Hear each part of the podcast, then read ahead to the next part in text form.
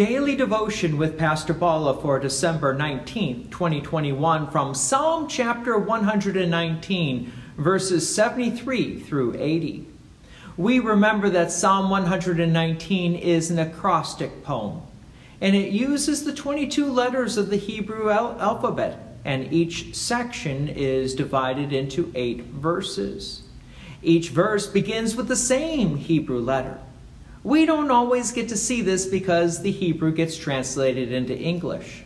But let's continue on with verse 73. Your hands have made me and fashioned me. Give me understanding that I may learn your commandments.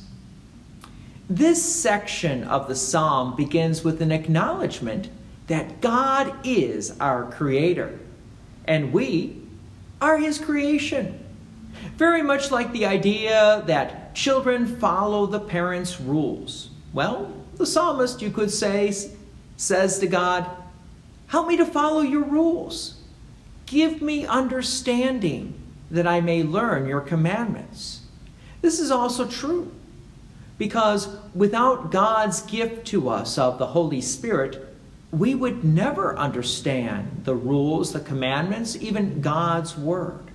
So we do need God to send us His Holy Spirit to create that faith in us so that we may understand our Creator. Verse 74 Those who fear you shall see me and rejoice, because I have hoped in your word. Notice the qualification those who fear you, those who fear God, that is, and those are other Christians. And so, as Christians, when we see other Christians, when we see other believers, we rejoice because we know we're not alone and we share the same trust and promises of God Almighty.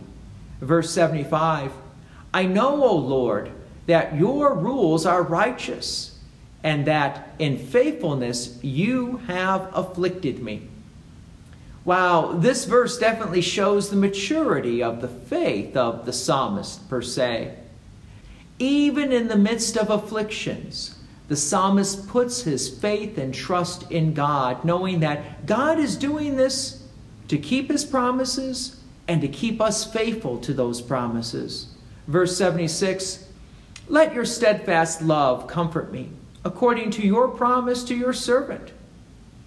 Where is our only comfort really in this world? It is found in God's Word. So the psalmist returns to that Word as the only source of comfort. Verse 77 Let your mercy come to me, that I may live, for your law is my delight.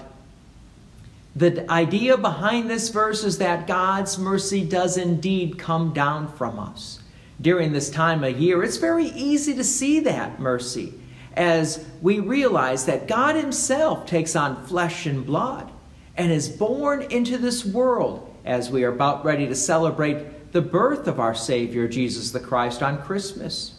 Verse 78 Let the insolent be put to shame because they have wronged me with falsehood. As for me, I will meditate on your precepts. Again, the psalmist points us the correct direction. In the midst of being wronged by the people of this world, we don't put our focus on their wrongs, that is, their sins against us, but we meditate and put our focus on God's Word. Doing so takes the emphasis away from the sin and looks to the solution, the forgiveness of sins. We can't undo the wrong, but we can stop the wrong from continuing to hurt us. Because if we continue to focus on that wrong, it does indeed hurt us. Instead, we focus on God's love and forgiveness. Verse 79 Let those who fear you turn to me, that they may know your testimonies.